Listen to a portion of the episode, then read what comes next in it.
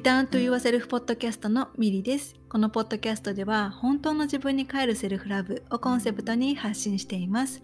自分に帰ることはその先につながる本当の自分で生きるための土台となります。心、体、魂をつなげて本来の自分を思い出して自分らしく幸せに生きていきたいセルフラブがベースにある心でつながるパートナーシップを育みたいと願う方はぜひリターンと言わせるポッドキャストをフォローしてくださいセルフラブを私からあなたへそしてあなたからあなたの大切な人へ愛が循環していきますように。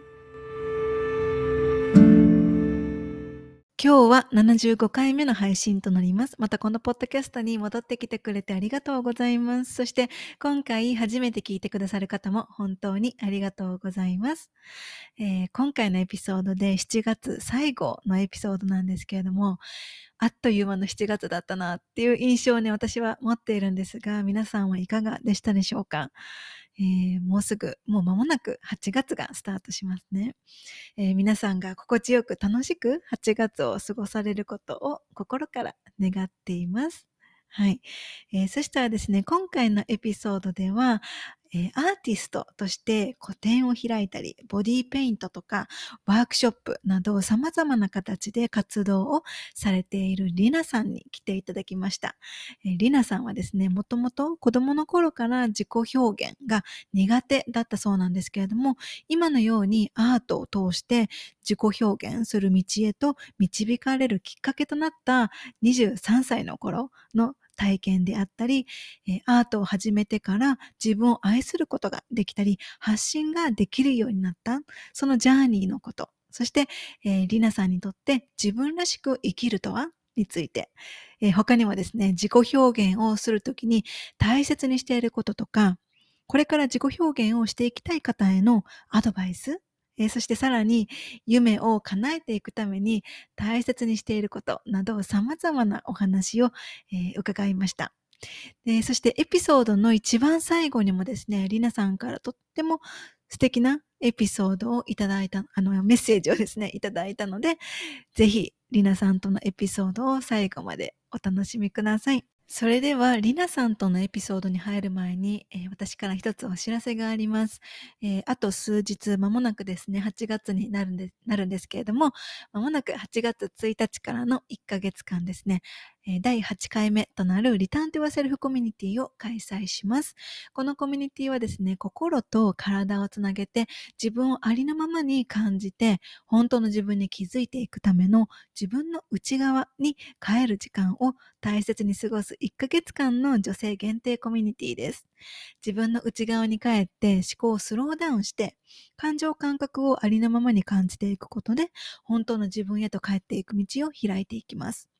このコミュニティはインスタグラムの参加者限定アカウントで行うので、どこからでもご参加いただくことができます。このコミュニティで3つ行うことがあって、まず1つ目が自分をありのままに感じる21日間瞑想。2つ目が感情を通して本当の自分を知るソウルワークのレクチャーと実践。これは、え journaling のようなものです。で、3つ目が return to yourself circle といって、え自由参加ではあるあるんですけれども、期間中に4回ですね、ズームで行う、え、参加者限定のとってもとってもハートフルなですね、オンライン gathering です。でよく21日間瞑想は決まった時間に集まって瞑想に取り組まないといけないんですか？っていうふうにあのご質問いただくんですけれども、私のコミュニティで行っているやり方っていうのは、えー、21日間えー、瞑想期間中はですね、一日の中でご自身で、ご自身のお好きなタイミングでどこからでも瞑想に取り組んでいただくことができるんですね。で、実際にどのように取り組むかっていうと、参加者限定のインスタアカウントに、す、で、にシェアをされた瞑想ビデオの中から、その日の気分とか体調に合う瞑想を選んで取り組んでいただきます。で、瞑想が苦手な方とか、瞑想が初めてっていう方にも負担にならないように、日々瞑想に必要な時間っていうのは10分程度です。で、21日間瞑想中は、1日の中で10分ほどは自分の内側に帰っていく時間、自分の内側に意識を向ける時間を自分のために確保できるようにお願いしています。はい。で、コミュニティではですね、全体を、1ヶ月全体を通して、思考ではなくって、感情感覚を大切にして過ごしていきます。で、コミュニティの中でお伝えするソウルワークっていうのも、えー、感情がベースにある内観方法なんですね。なので、頭で考えて深掘りするっていうようなものではなくって、感情の裏側を見つめていく、感情がベースにある、えー、内観方法をお伝えしていきます。で私がガイドしている本当の自分に帰るセルフラブジャーニーにはですね、二つの軸があって、一つ目が自分の内側に帰ること。で、二つ目が本当の自分に帰ることなんですね。で、そして一つ目の軸である自分の内側に帰ることを大切にするからこそ、二つ目の軸である本当の自分に帰ることへとつながっていくんですね。なので、このコミュニティで過ごしていく1ヶ月かけて過ごしていく自分の内側に帰る時間っていうのは、本当の自分を思い出して、そして本当の自分と調和して生きていくためにも、あの、飛ばすことのできない、スキップすることのできない、とっても大切な過程でもあります。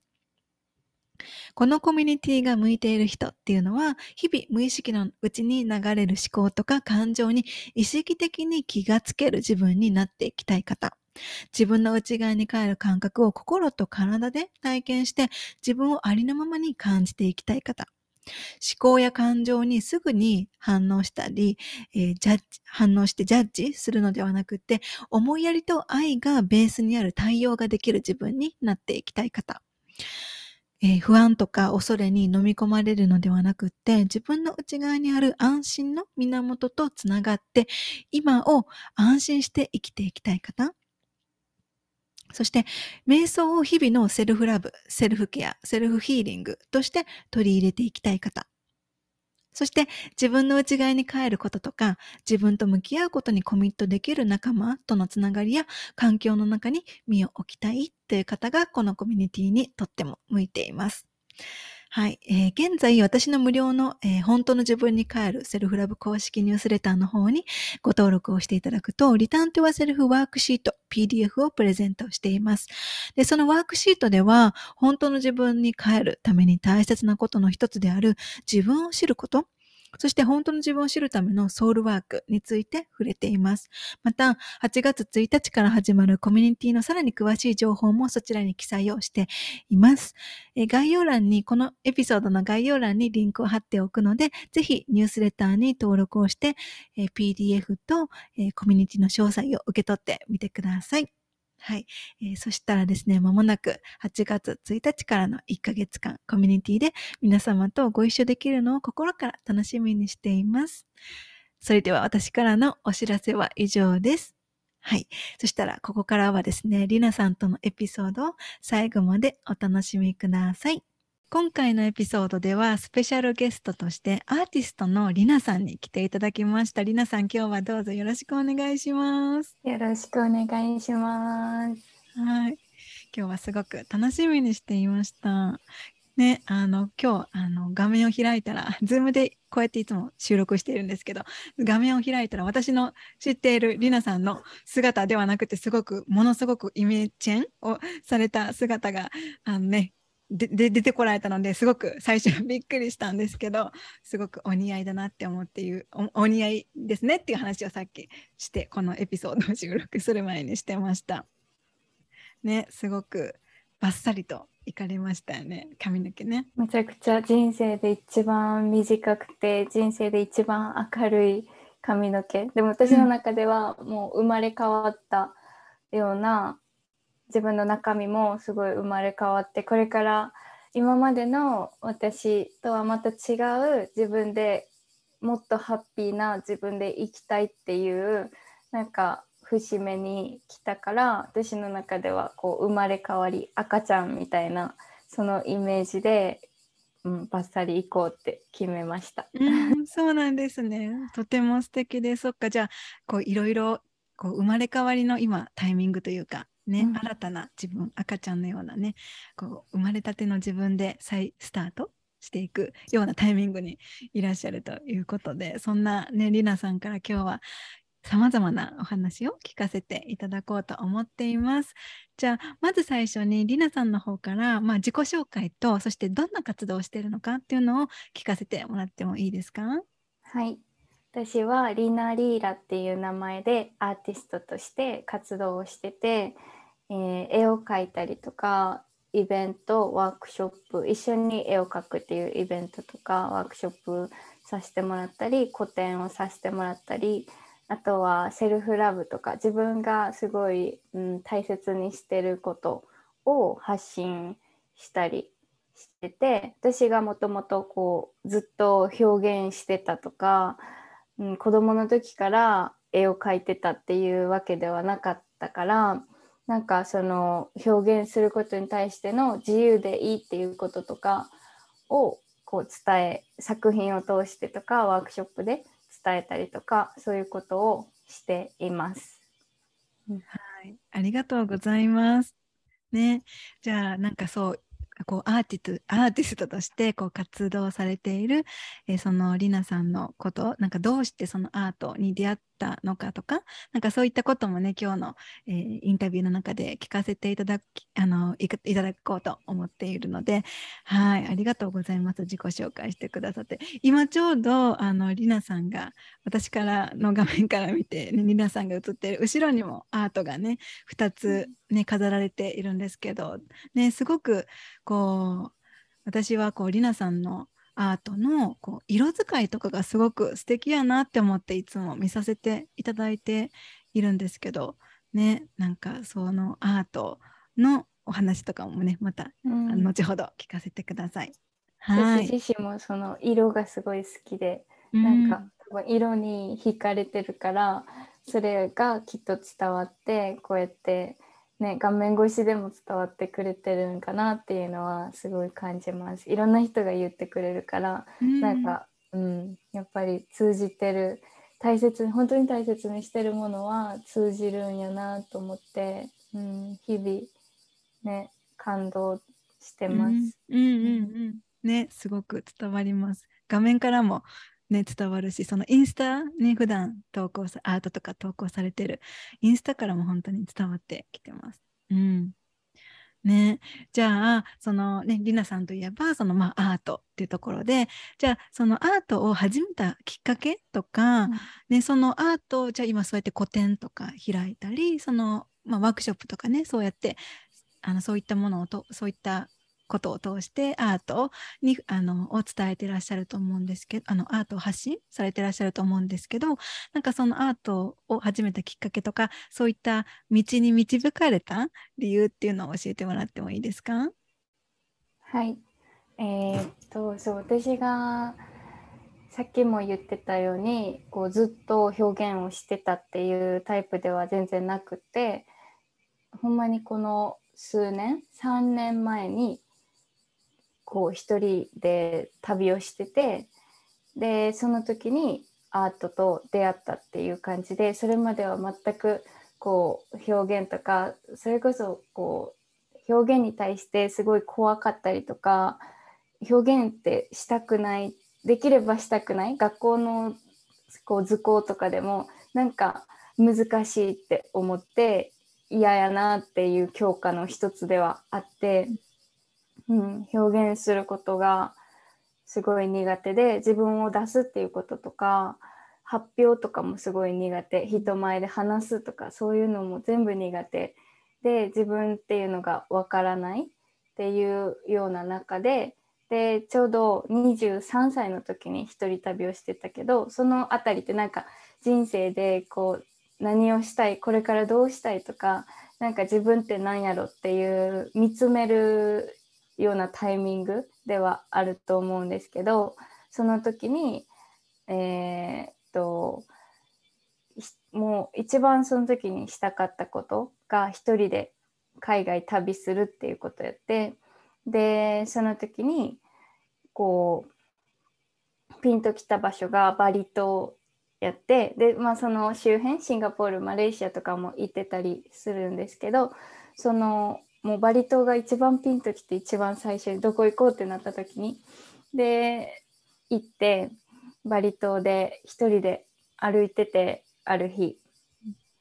そしたらあの美術館っていうのが見えて本当はその日ヨガ行こうかなぐらいで全然ノープランな感じでふらっと歩いててそしたら美術館って見えてあなんか気になる。行ってみようと思ってで行って結構なんかそこは建物が何個かあって中中庭っていうか外も広いような美術館でめっちゃゆっくりな時間が流れててなんかゆっくり見ててそしたらすごいある絵の前で、まあ、その時から多分心が開いてたりこう、うん、自分がオープンな状態やったと思うんですけどある絵を見てた時にごいもう感動となんか感情がこうグワーってなってあってなんか私も描きたいっていう風に初めて人生で初めて絵を描きたいとか何かを作りたい表現したいっていうのが出てきてもうその時に日本に帰ったら絶対に描き始めようって決めて帰ってきたっていう感じ帰って描き始めたっていう感じです。うん、そうなんですね。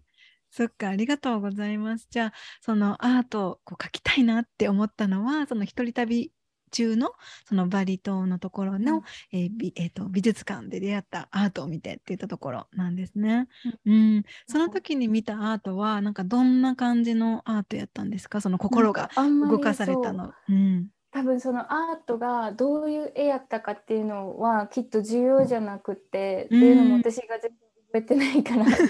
そのアートがどんなんやったかっていうのが分からんへんけどなんか青い抽象画な感じやった気がします。うん、そっか。うん、それでそれもすごい偶然で、うん、その時に、えっと、その美術館の敷地の中で出会った人がアーティストの人で、で今度ボディペイントのイベントをするからおいでよって、うん、ほんまにその数日後か？って言われて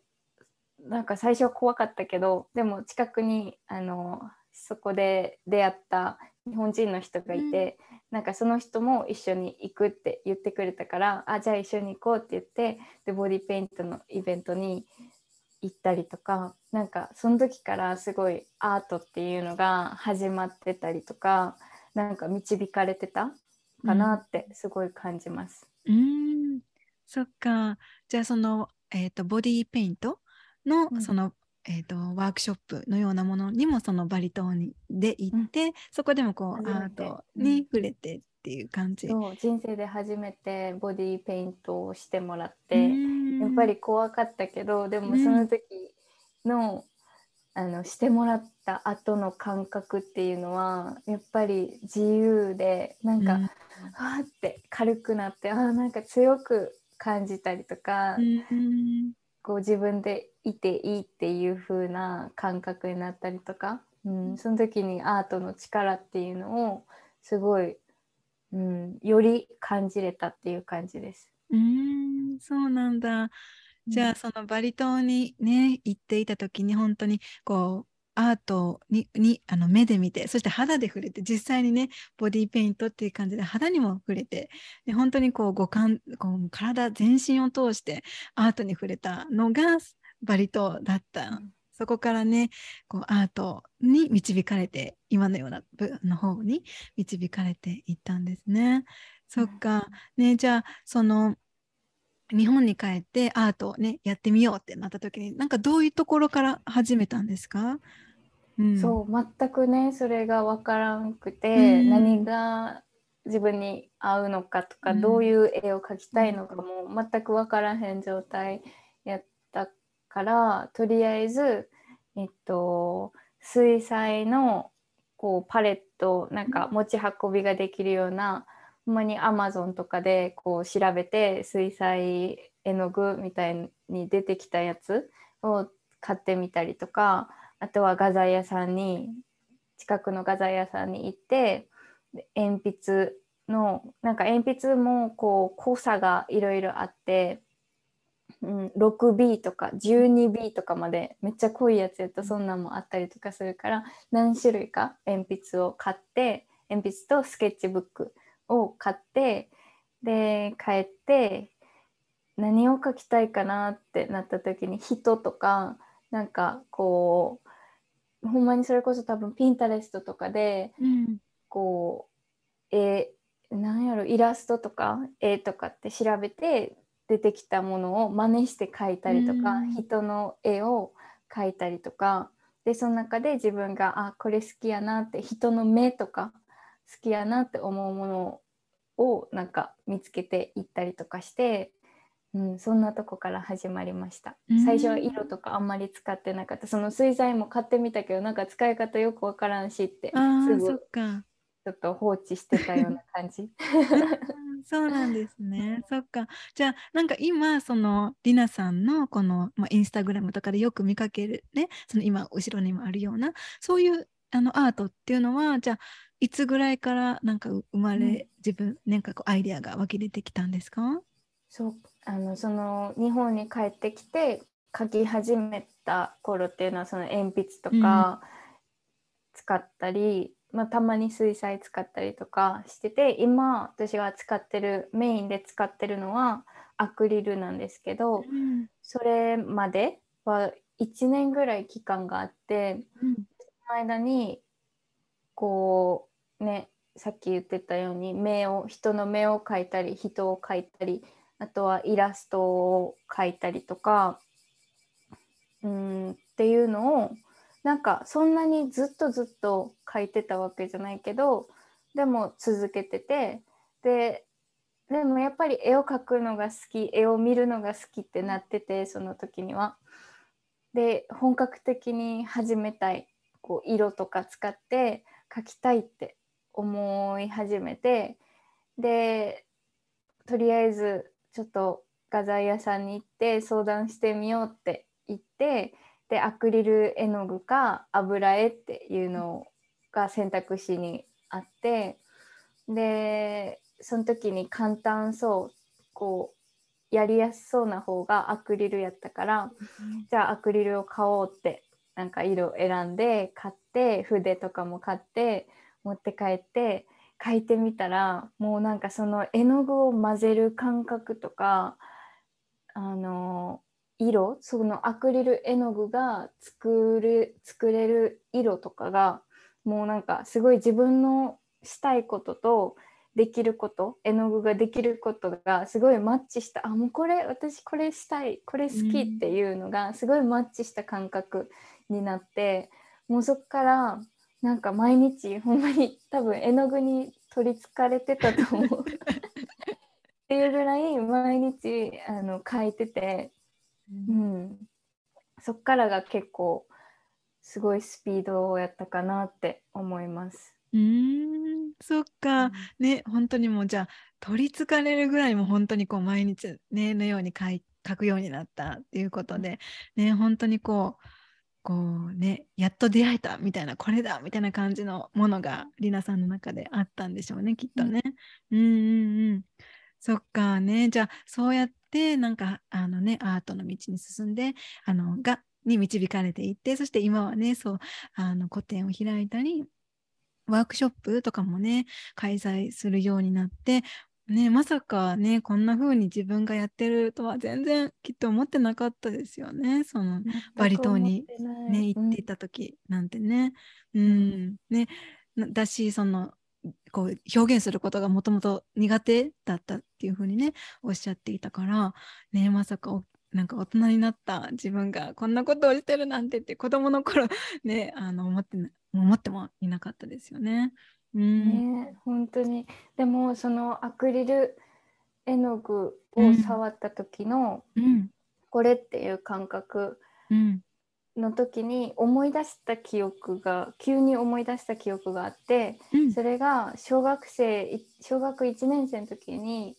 学校でクレヨンでイルカの絵を描いたんですね。でその時にグレーのイルカやったけど先生に黄色とか紫とか混ぜてみたらどう？って言われてなんかやってみようってやってたらその色が混ざっていく感覚がすごい気持ちよくてうん心地よくて、あこれめっちゃ楽しいって思いながら無心にやってた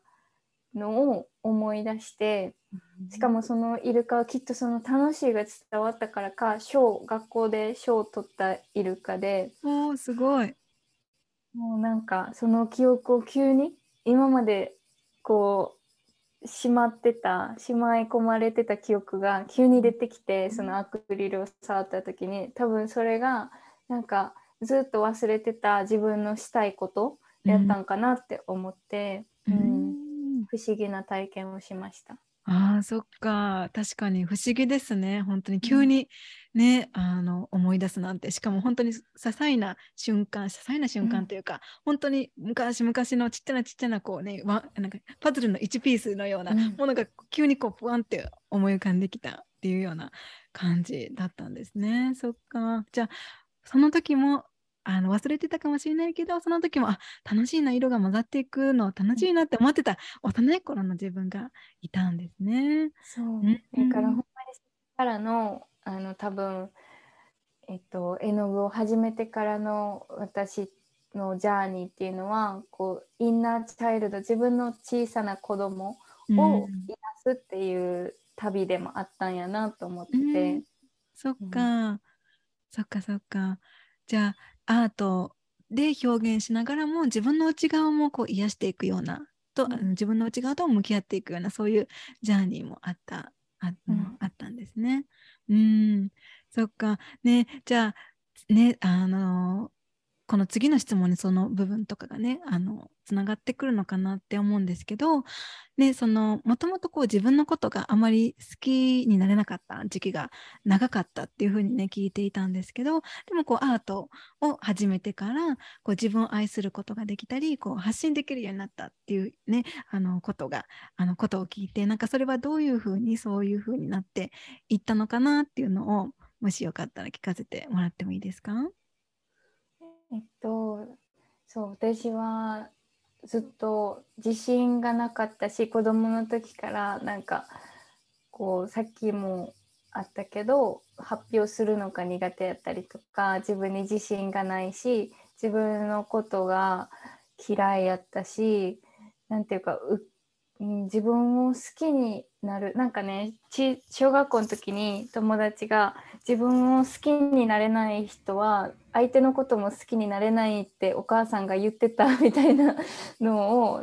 小学生の時に誰かが友達が言っててでその時全く理解できなくて自分を好きになるってどういうことってめっちゃ引っかかっててずっと。でもその会話もなんか覚えてるのも今不思議。うん。そうでそれずっとその小学生の時からそんな感じでほんまにその一人旅のあたりぐらいまではほんまに自分のことを好きになれない二十歳ぐらいの時が一番しんどかったかもこう、うん、自己否定をしたり人と比べたりなんかあの子はこんなに、うん、人と関われてるのに自分はなんかすごい苦手で逃げてしまうとかなんかそういう苦しい気持ち自分を受け入れられないからこその苦しさっていうのがすごいあってそのあたり、うん、でもこうその中でもなんかちょっとずつその旅をしたいとか自分のしてみたいっていうことをやりながらなんかこう自分を受け入れるセルフそのあたりにセルフラブっていう言葉を初めて知ったのかな、うん、その旅し始めた頃に、うんうん、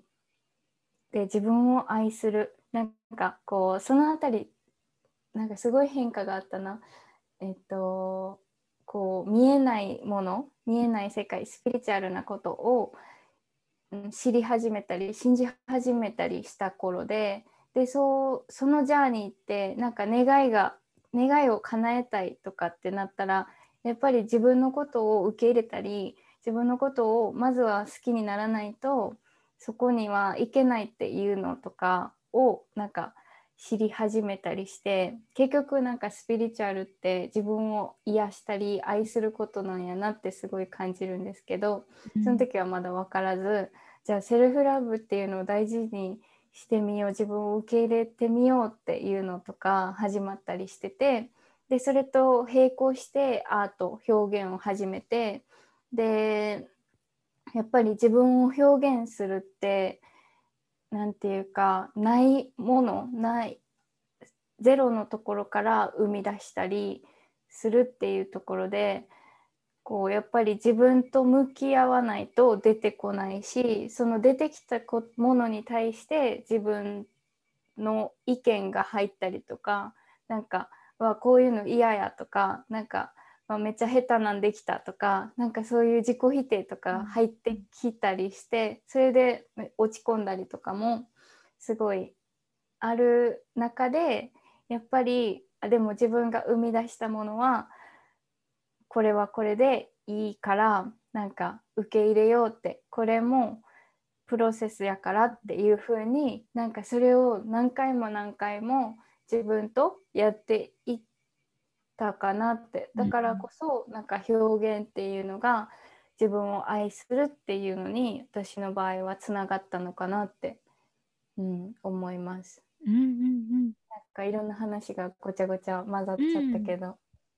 うん、ありがとうございます。教えてくれて。ね、じゃあ本当にこうアートで表現しながらもなんかこう自分を癒すこともそこに加わっていったり、うん、そしてこう自分あの自分の内側から生まれたうあの何かを生み出すっていうことは自分と向き合うことが大切だしでそして生まれたあの生み出したものをありのままに愛する、うん、とかなんか本当にそれをねあの毎回毎回こう積み重ねてアートを生み出しながらもそうやって実行自分との向き合いもそこに加わりながらっていうことで、ね、あの自分を愛するっていうことも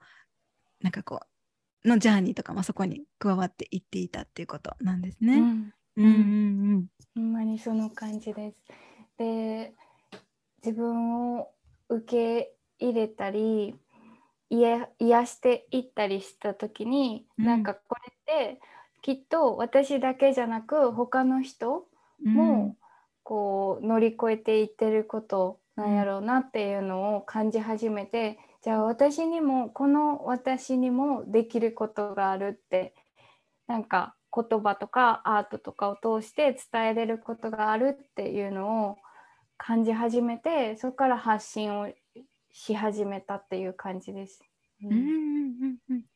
そっかね。あのりなさんがあのいつもこうインスタグラムに投稿される時にすごくこう優しい言葉ね。あので表現さされてるのすごく私もあのこあこの言葉今の私に必要やったなって思うものとかあったりするので、ね、そうやってこう私以外あの私だけじゃなくって、ね、りなさんが発信することでこう、ね、自分の体験自分の内側からの言葉が誰かあの皆さんをこう癒したりとか救っているんだろうなっていうのがすごく想像つきます。うん、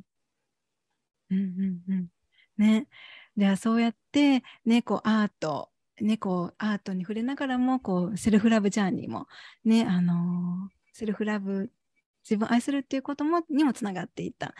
ね、すごくあのリナさんにとって深い深いねジャーニーだったんだろうなっていうふうに思いながら今聞かせていただいてました。うん。でそれってなんか1回で終わることじゃ全くないなって、うん、今もずっと続いてるしこれからもきっと続くし、うん、いろんなねその時の向き合わなきゃいけないことを見せてくれてでこのねジャーニーはずっと続いていくんやろうなって思います。うん、うん、ねそうですよね。なんか必要な時にその向き合うものが出てくるあの出てくると私も思ってるからねあの私自身もセルフラブの大切さをね、まあ、私自身も伝えてはいるんですけど、ね、伝えてるけれども私自身もまだまだ向き合いのジャーニーの中にいるから、ね、なんかこう、終わりはないんだろうなっていうふうに思います。うん、ね、なんか、ね、なんか長い、ほんまに人生は旅っていうけど、うん、なんかほんまにその通りですよね。うん、いや、本当にそう思います。うん、生きてるっていうことが、ね、旅そのもの。うん、そうそう、そう思います。ね、なんかあのよくこうセルフラブジャーニーであのの話とかをねするとなんかやっぱりこうあのなんていうのかなここまでできたらセルフラブができるようになるってやっぱ思思われる方も中にはいたりするんですけどでもやっぱここまでできたら終わりなんかセルフラブがね、完璧にできるというか終わりになるじゃなくてやっぱねずっと続いていくもの。きっとおばあちゃんになるまで、ね、あの年を重ねるあのこの地球を出る時まで、うんあのこういうジャーニーは続いていくんだろうなって思いますね。うん、ね。ね、じゃあねそのこうりなさんはこう、まあ、アートをで表現しながらもやっぱこう自分との向き合いがねそこあのアートを表現しながらも自分との向き合いがあのあったっていうふうにさっきお話ししてくださってでその中でやっぱりねこう自分を癒すことの向き合いとかもいろんな向き合いがね入あのあったと思うんですけどやっぱその中で気分が落ち込んだり悲しくなったり不安になったりねあのする時もあったと思うんですよねこれまでに。でなんかそういった時ってなんかどんな風にこうりなさんは自分をケアしたり、うん、されているのかなって気になります。うん、ねこれはほんまになんか、うん、めちゃくちゃ不安にもなるし、うん、やっぱり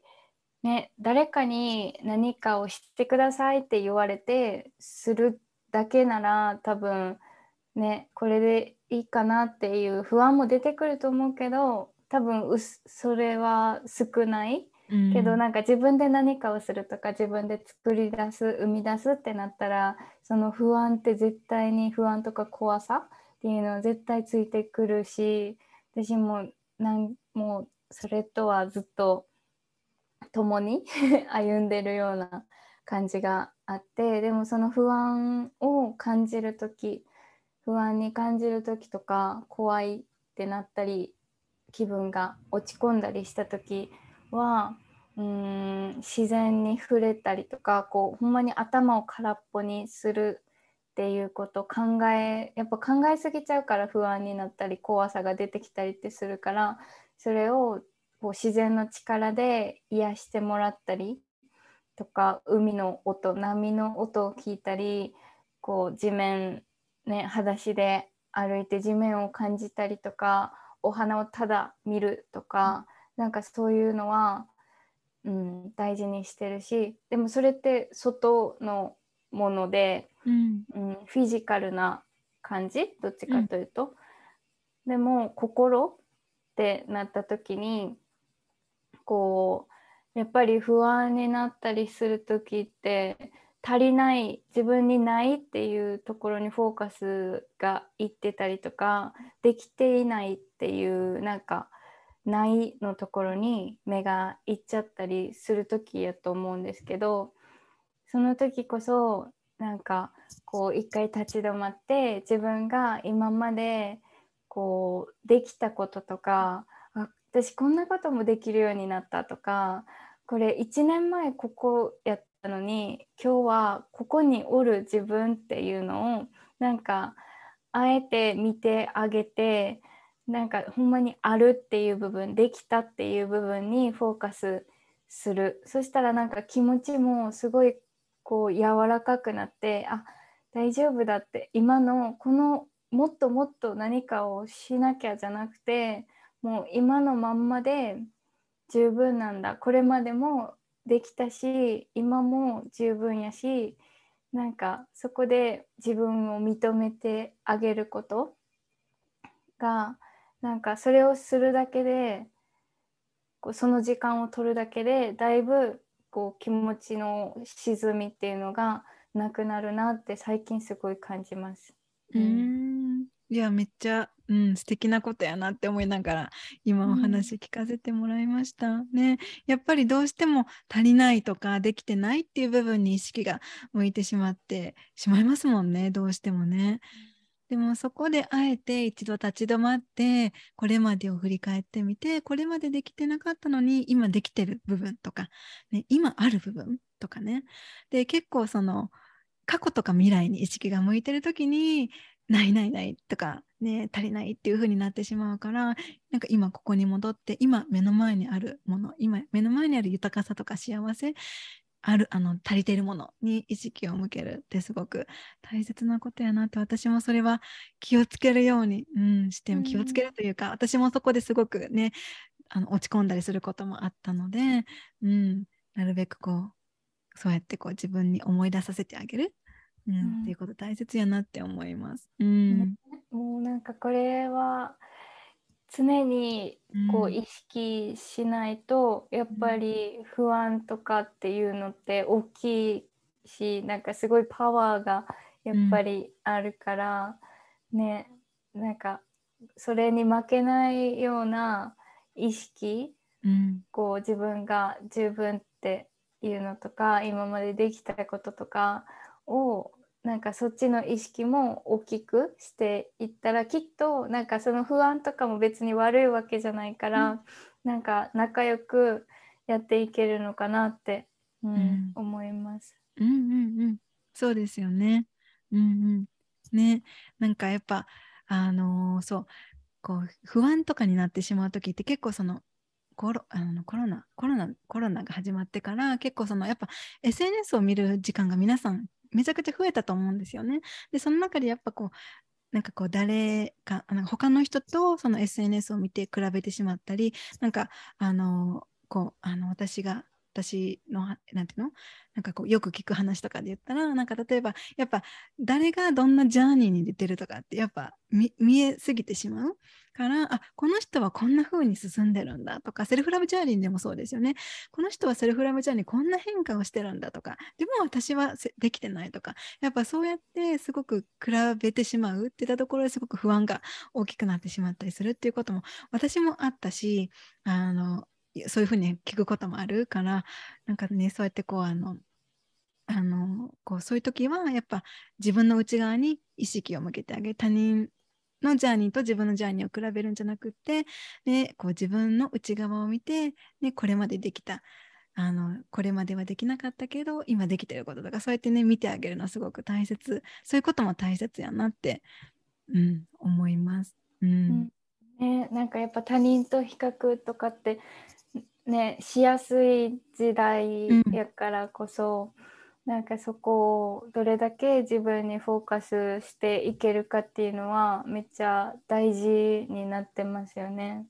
じゃないとほんまに自分が苦しくなってしまうしうんどんどんどんどんその沼に入ってしまう。うんうんうんね。そうなんかあのこの前こうりなさんのあの投稿でね結少し前だったかなちょっと忘れいついつだったか忘れたんですけどなんかこう常になんかこう常に成長しなくていいんだよみたいななんかこう常に何かをしなくていいんだよみたいな感じの投稿うん。を見て、あそれ本当にそうだなっていうふうに思ってました。うん。ね、うん。なんかやっぱこう自分に対しての期待とかうん。でねなんかこうありたいっていうのとかだからこそこうじゃあ今こうあらなきゃいけないとか、うん。ここに行きたいから今こうあるべきみたいなのを自分で決めちゃったりとうかん。して、でも結局それが苦しめてる。うん。でもなんかそうしなくても多分なんか私たちの自然の力うん。で成長って絶対にしてるし、なんかもっと信頼していいんやろうなって。なんか無理にこうね頑張ろう頑張ろうってしても、うんなんかうん無駄な力を使ってるのかなっていうのも、うん、すごく感じます。うんうんうん。そうですよね。ね、なんか常にこう doing doing でうん。何かをしなければいけないっていうわけでもねないから、ね、こう自分に返ってくるこう、ね、自分休ませてあげることとかもすごくそういうバランスってやっぱジャーニーの中で大切やなって思いますね。ううん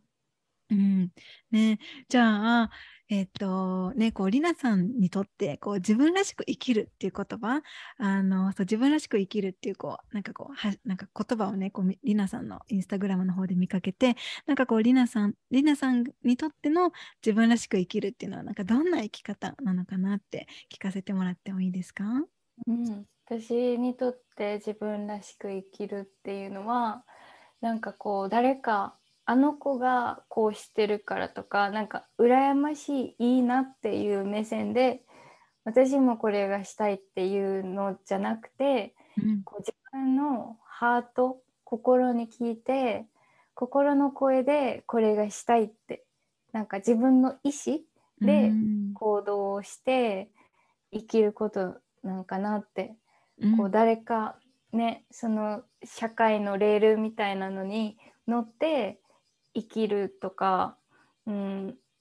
誰かのコピーペーストみたいな、あの子がしてるから私もしたいっていう風にやるのは、きっとどこかのタイミングで苦しくなってしまうと思うからそうじゃなくて私はこれをしたい。なんかこれで満たされる？これで人が幸せになってくれる？人を幸せにできる？とかなんか自分も自分のことも幸せにできるっていうなんかそれを大切にして生きるっていうことなんかなって。なんか自分らしく生きるって難しいですよね、自分っていうのを知るっていうことにつながるから。うん。でもただなんか誰かの真似をするとかじゃなく、うん、んと自分の声を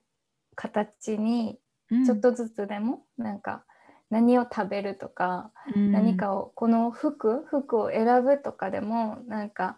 自分の意思で選んだりなんかそれって自分らしく生きるの一歩なんかなって思います。うんうんうん確かにねなんかこうそうやって自分今の自分ができる些細なところから、うん、ね、こう自分が本当に望んでるものを着たい服これが起きるとかそういったふところから選んでいくことで何か大きな、ね、チャレンジとかをしようとした時に自分の意思で、ね、それを選んでいくことができたりそれがこう自分らしい人生につながっていくのかなって思うのでその第一歩は本当に些細な日常生活のところからできることでやっていくのがいいうん、いいなって私も思ってます。ね、うん、なんか心の声を聞くとかってやっぱり難しく感じちゃうし、うん、最初はね、分からへんっていうのがなんかほとんどの人が感じることなんかなって思うけどその小さなことをやっていってたら何を食べるとか何を聞くえ切るとかなんかそういう部分でやってたら自然とあっていうのが来るんかなって、うん、大きな決断とか何かをしたいってなる時に、うん、うん、本当にそうだと思います。ね、ね、なんかその自分らしく生きていこう生きていきたいなってしたとなった時にこうこのりなさんのこれまでを振り返ってなんかこう例えばご家族の声とか、まあ、社会の声とか周りの声なんかそういうのに惑わされたとかっていう経験とかはありますか？うんでも私結構なんかあの昔から多分自分の声っていうのは大事にしてたっぽくて、うん、こう あの就職も就活もしてなくて、うんうん、あの絶対にしないって決めて反対されてもしないって決めてたりとか高校も途中であの通信の学校に編入したりとかしてて、それもめちゃくちゃ反対されたけど家族に。でももうでも私はこれをしたいっていうので、うん、なんか折れなかったりとか、うん、なんかその辺は、うん、意外とこう惑わされるっていうことが少なかったのかなって、うん、でも逆に今こう今の段階で何て言うか、こう人誰かにこれをお願いされたりとかこれしてほしいとかなんか言ってくれるっていうことが嬉しい気持ちもあって、うん、なんかあ言ってくれたししなきゃいけないのかなとかなんかしたいっていうところじゃない、うん、なんかしなきゃっていうのが出てきてたりとかなんか、うん、今それにすごい向き合ってるところやなって思います。うん。そっか、うん、じゃあなんか昔昔の段階はすごくこうもう決めたらもうそれをするっていう感じの,、ね、あのそういう感じだったけど今は今でなんか新たな課題というか今向き合わなければいけない部分が見えてきているということなんですね。うん、そんな感じです。うんうんそっか、ね、でもなんかそうやって出てきた課題をなんかきちんとこう向き合ってらっしゃるんだろうなっていうふうにね、あの思思う思うんですね。うん、だから、ね、またそれそれをまた乗り越えた時にさらにまた自分らしい道、うん、自分らしい生き方、うん、になっていくんだろうなってきっと意味があってそれが目の前に来てる課題をとがみつみあの分かっている、うん、あこれがあるなっていうのが分かってると思うから、きっとねその先にはさらに自分らしい生き方につながっていくんだろうなって思います。うんはい。ね、じゃあ、ね、この今ね、あの、りなさんは、まあ、アートとか、あの、アートを通してね、まあ、表現をされたり、そしてそれ、あの、SNS、あの、インスタを使って、まあ、発信とかをね、されていらっしゃると思うんですけど、まあ、もともとそういうのは苦手だったって言ったら、あのね、あの、過去のお話をね、聞かせてもらったんですけど、この、こうあの自己表現をするときにこうりりなさんが大切にしていることっていうのは何なのかなって思ってそしてこれからそのまあまあ、SNS 発信であれ、まあ、アートであれ、うんまあ、言葉を書く、まあ、何でもいいんですけどなんかこう自己表現をしていきたい人に何かこうアドバイスとかあったら聞かせてもらってもいいですか、うん。えっと、まず最初のところで大切にしてること自己表現表現する上で大切にしてるのはさっきの話ともつながるんですけどその心の声をこう誰かとか他の外側のものじゃなくほんまに内側の自分が好きっていうところとかこれっていうこれを書きたいとかこれを表現したいっていう内側から出てくるものに、うん、ん、フォーカスしてます。うん、それが唯一無二。自分からしか出てこないなんかほんまに大切な大切な種というか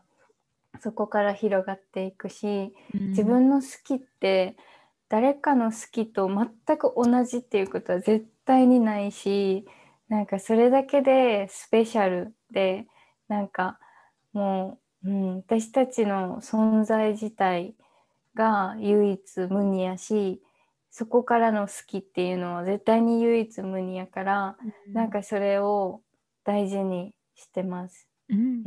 表現する上で。うん、であとは怖いとか、うん、なんか出てくる。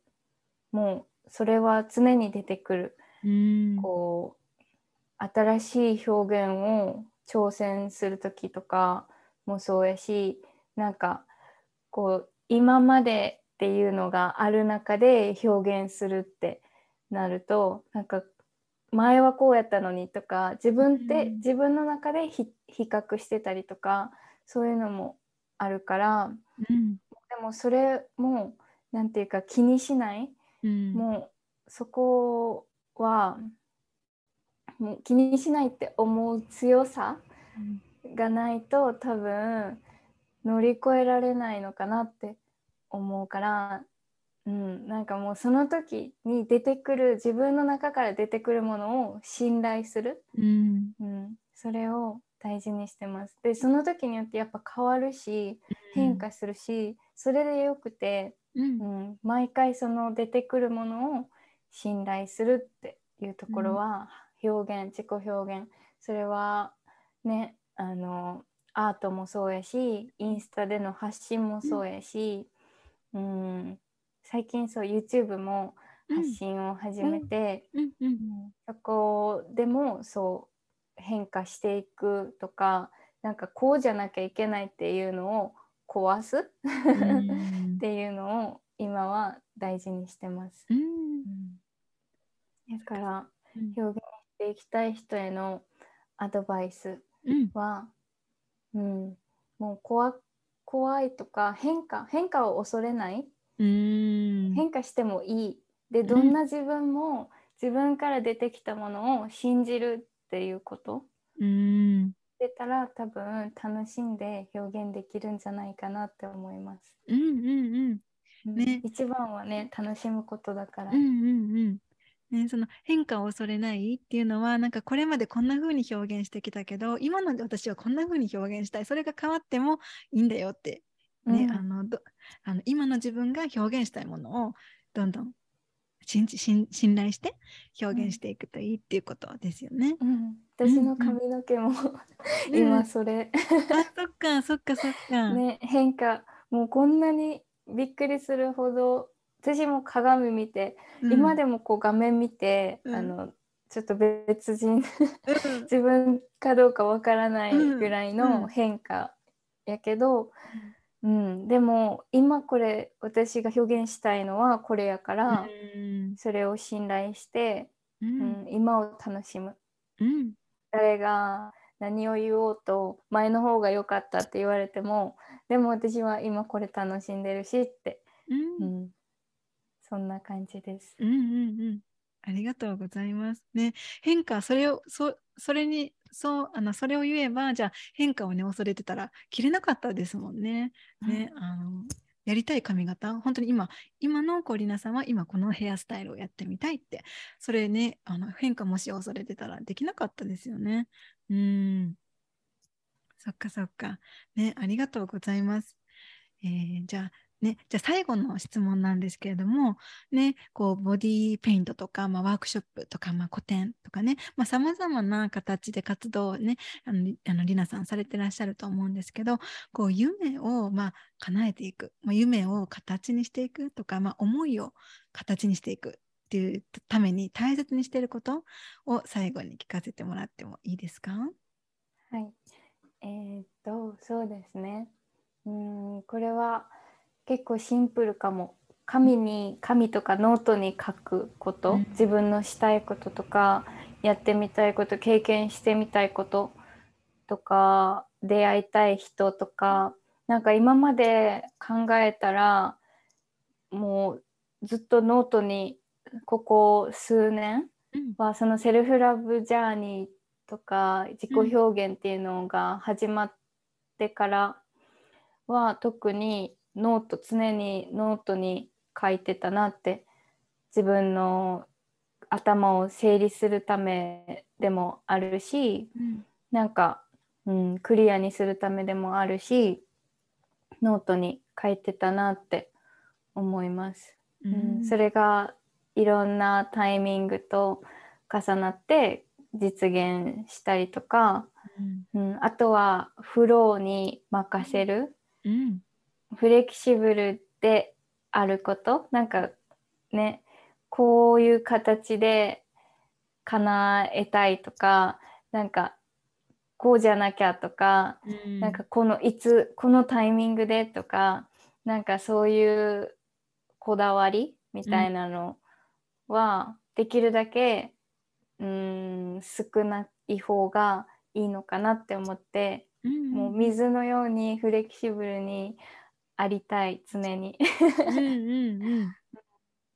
そっか、なんかこう、じゃあ、夢とか何かまあ一つあったとしたら、そこにこの方法でいつまでにこうではなくっていうふうに決めるのではなあのなんでそこに執着するのではなくて、もうどどの方向からどんな方法でもいいあの叶っても OK ってねなんかどの道に進んでその叶う方向に行ってもいいんだよっていう感じなんですかね。うん。ね、しかもなんかやっぱりそのしたいことがあっても、えっとその時今この瞬間には今これ違うかもっていうこともありますよね。なんかうん。前はこれ絶対これしたいって思ってたけど、なんか今あれ？こっちの方がしたいかもみたいなので出てくるけど、なんかこっちにその最初にしたいって思った方にこだわりすぎてしまったら、なんかフローじゃなくてなんかちょっと硬い感じになっちゃうなって、ナチュラルなエネルギーでできひんのかなって感じるからそれもこう出てきたらそっちをこう、うん、育てていけるようなスペースうん。とか余裕心の余裕うん。を自分に与えてあげることも大事やなって思います。うんうんうん。ね。はい。ね、本当に今日、あの、私もそういうふうに、あの、たくさんね、今日、あの、りなさんのお話、共感することがあるなって思いながら聞かせてもらいました。うん。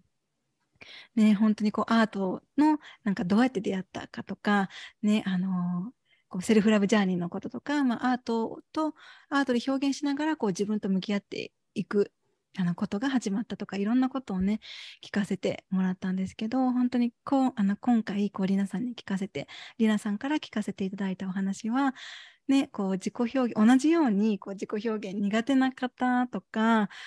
していきたい気持ちはあるけれどもちょっとそこの苦手っていうところで止まってしまっている方とか、ね、そういう方にもたくさん共感するポイントとか、うん、あの勇気になるお話があったんじゃないかなって、うん、思ってます。うん。ね、私もなんか今はアートを中心に自己表現してるけど、うん、でもきっとこれって形が変わると思うし、うん、アートだけじゃなく音楽とか、うん、なんか言葉やったりなん、うん、違う形に私も挑戦したいし、うん、うん、なんかその度にきっと怖さとかいろんな今日言ったこといろんなことが出てくると思うけどでもそれもきっと向き合って、うん、やっていった先にはほんまにまた赤ちゃんのようなつるんとした新しい自分、うん、生まれ変わったような自分がいるんかなって思って、うん、うん、楽しみです。うん、楽しみですよね。うん、どんな自分に出会っていけるのかきっと想像していない世界がね、ね広がってこれからも、うん、広がっていくんだろうなって思います。うんね、あのこれからもこうりなさんの活動とかあの見させていただきます。ね、ありがとうございます。ね、私今あのカナダにいるんですけど、ね、またこう日本に帰った時にそういうイベントとか個展とかあったらぜひ行ってみたいなって思うので。うん、ぜひ、なんかやっぱり画面越しよりも実際にこう絵もうん、実際に見てもらった方がいろんなエネルギーを感じることができると思うし、ほんまに書いた時のエネルギーとか、うん、だからその空気感とかもそうやし、うん、ねぜひあの生で見てもらいたいです、うん、いつか。うん、はいあの本当にあのそういう機会がたあのあれば行かせていただくので、ね、あのこうりなさんの、えーと、インスタとかねまたこれを聞いてくださってる皆さんもぜひチェックをして、ね、こうりなさんのアートとかに触れてみてほしいなって思います。うん、はい。じゃあ最後に何かこうりなさんの方からメッセージとかあのこれを聞いてくださってる方にあったらいただいてもいいですか？はい。えっと、うん、私が最近すっごい感じるのは何かをするからとか何かすごいことをするとかだから価値があるとかじゃなくてほんまに今の今のそのまんまの私たちで十分っていうこと。で、うん、なんかそれだけでもう唯一無二。他の代わりはいないしもう生きてるだけでそれだけで十分っていうこと。で今目の前にある環境とかものとか人とかに感謝をしてたらきっとうん本当に行きたいところに連れてってくれる、うん、自分自身が連れていけると思うし自分もっと大きな宇宙とか神様っていう存在たちが連れてってくれるんやなってすごい感じます。うん、うん、でなんかしたいこと今したいことがなかったりとかこれっていうものがなかったとしてもなんか小さな私で言うこの旅してみたいとか、うん、なんかそういうのからうんと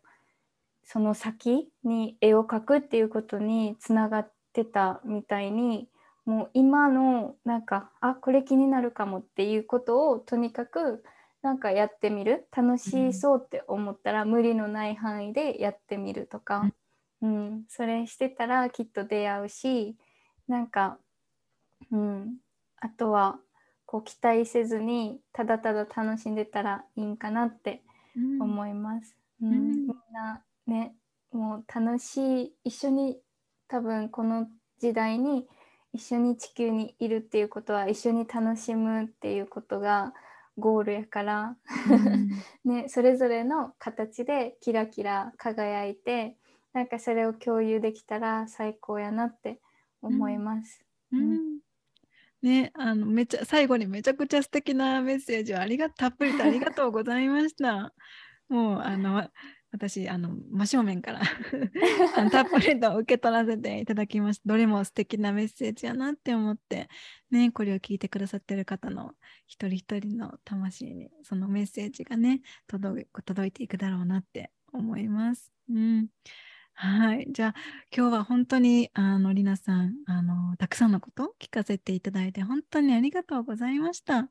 こちらこそ、なんかこうやって、あの、聞いてくださることで、弟子の中でも、こう、クリアになるし、なんていうか、今までの振り返りとかもできて、大事にしてることとかも見つめ直せたなと思って、すごいいい機会でした。ありがとうございました。ありがとうございました。なんか本当にこう生まれ変わりのタイミングのねあのりなさんにのあのから今このタイミングでお話を聞けたのもなんかタイミングなのかそういうタイミングだったのかなっていうふうに思ってすごく嬉しいです。はい。ありがとうございます。ありがとうございます。はい。はい、えー、そしたら、えー、今回のエピソードは以上です。またねりなさんとのエピソード最後まで聞いてくださってありがとうございました。どんな学びや気づき、発見がありましたか？このエピソードを収録した時はですね、りなさんは髪をバッサリと切って、外見も内面も生まれ変わりのような節目にいらっしゃったっていうふうにお話ししてくださって、で、そのような節目を迎えていらっしゃったりなさんから聞くお話っていうのは、先月から自分の内側で大きなエネルギーシフトが起きている。私自身にとってもとても心に残るお話ばかりで今このタイミングでリナさんにインタビューさせていただけたのもきっと宇宙の導きなんだろうなっていうふうに感じていました。で私自身がリナさんとのインタビューの中で特に心に残ったのはその時に自分の中から出てくるものを信頼するその時によって変わるし、変化していいっていうふうにお話を、あの、話してくださった部分と、あとは変化を恐れずに、自分から出てきたものを信じられると楽しんで表現できると思うっていう部分もですね、あの、心に残りました。で、あとは、えー、水、水のようにフレキシブルでありたい。っていう表現もですね、すごくね、素敵だなっていうふうに聞かせていただきましたし、で、あとはですね、こう、前はこれがしたかったけど、今はこっちがしたい。って思うこともある。で、その時に前にしたかったことにこだわってしまうと、ナチュラルなエネルギーでできなくなってしまうから、出てきた時にそっちを育てていけるようなスペースを与えてあげることも大切やなって思うっていうふうにね、お話ししてくださったのも、今の私の状況にとってもね、ぴったりだったので、すごくすごく、あの、話を聞きながら、ハッとさせられていました。はい。えー、皆さんはいあのいかがでしたあのどうでしたでしょうか？どんな部分がですね、あの印象的だったりあ、自分自身の自分の内側で気づきとか発見につながりましたでしょうか？今回のエピソードから学んだこととか共感したことがあったらですね、りなさんとか私をタグ付けしてインスタにシェアをしていただけると、皆さんがどんなことを学んだとか、あの印象的だったのか、あとは心に触れたのかっていうことをね、あの知ることができるので、ぜひ教えてください。はい。そしてこのエピソードが必要な方が、えー、周りにいらっしゃったらですね、シェアをしていただけると嬉しいです。はい。で、リナさんのあのインスタグラムのアカウントはこのエピソードの概要欄に記載しておきます。はい。そしたらですね、リターンと y o セルフポッドキャストの感想とか、話してほしい内容のリクエストなど、いつでも私のインスタグラム、えー、ミリ、カルナにてお待ちしています。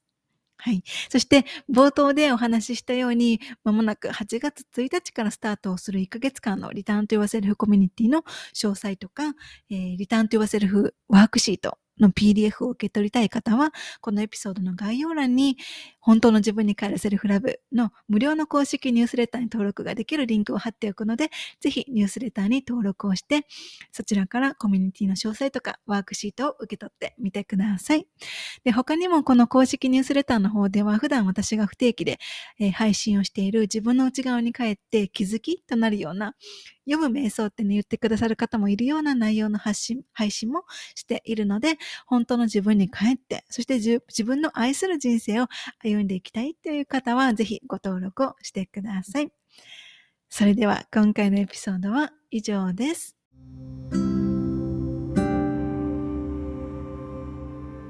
エピソードを最後まで聞いてくださってありがとうございました。私の日々の発信はインスタグラムミリカルナをフォローしてください。また自分に帰るセルフラブに関してこんな内容を話してほしいなどがあればお気軽にメッセージいただけると嬉しいです。そしてセルフラブのことやこのポッドキャストのエピソードが必要な方が周りにいらっしゃればぜひシェアをしてあげてください。これを聞いてくださった皆様が今どこにいて何をしていても今この瞬間が幸せでありますように。それではまた次回の配信でお会いしましょう。またね。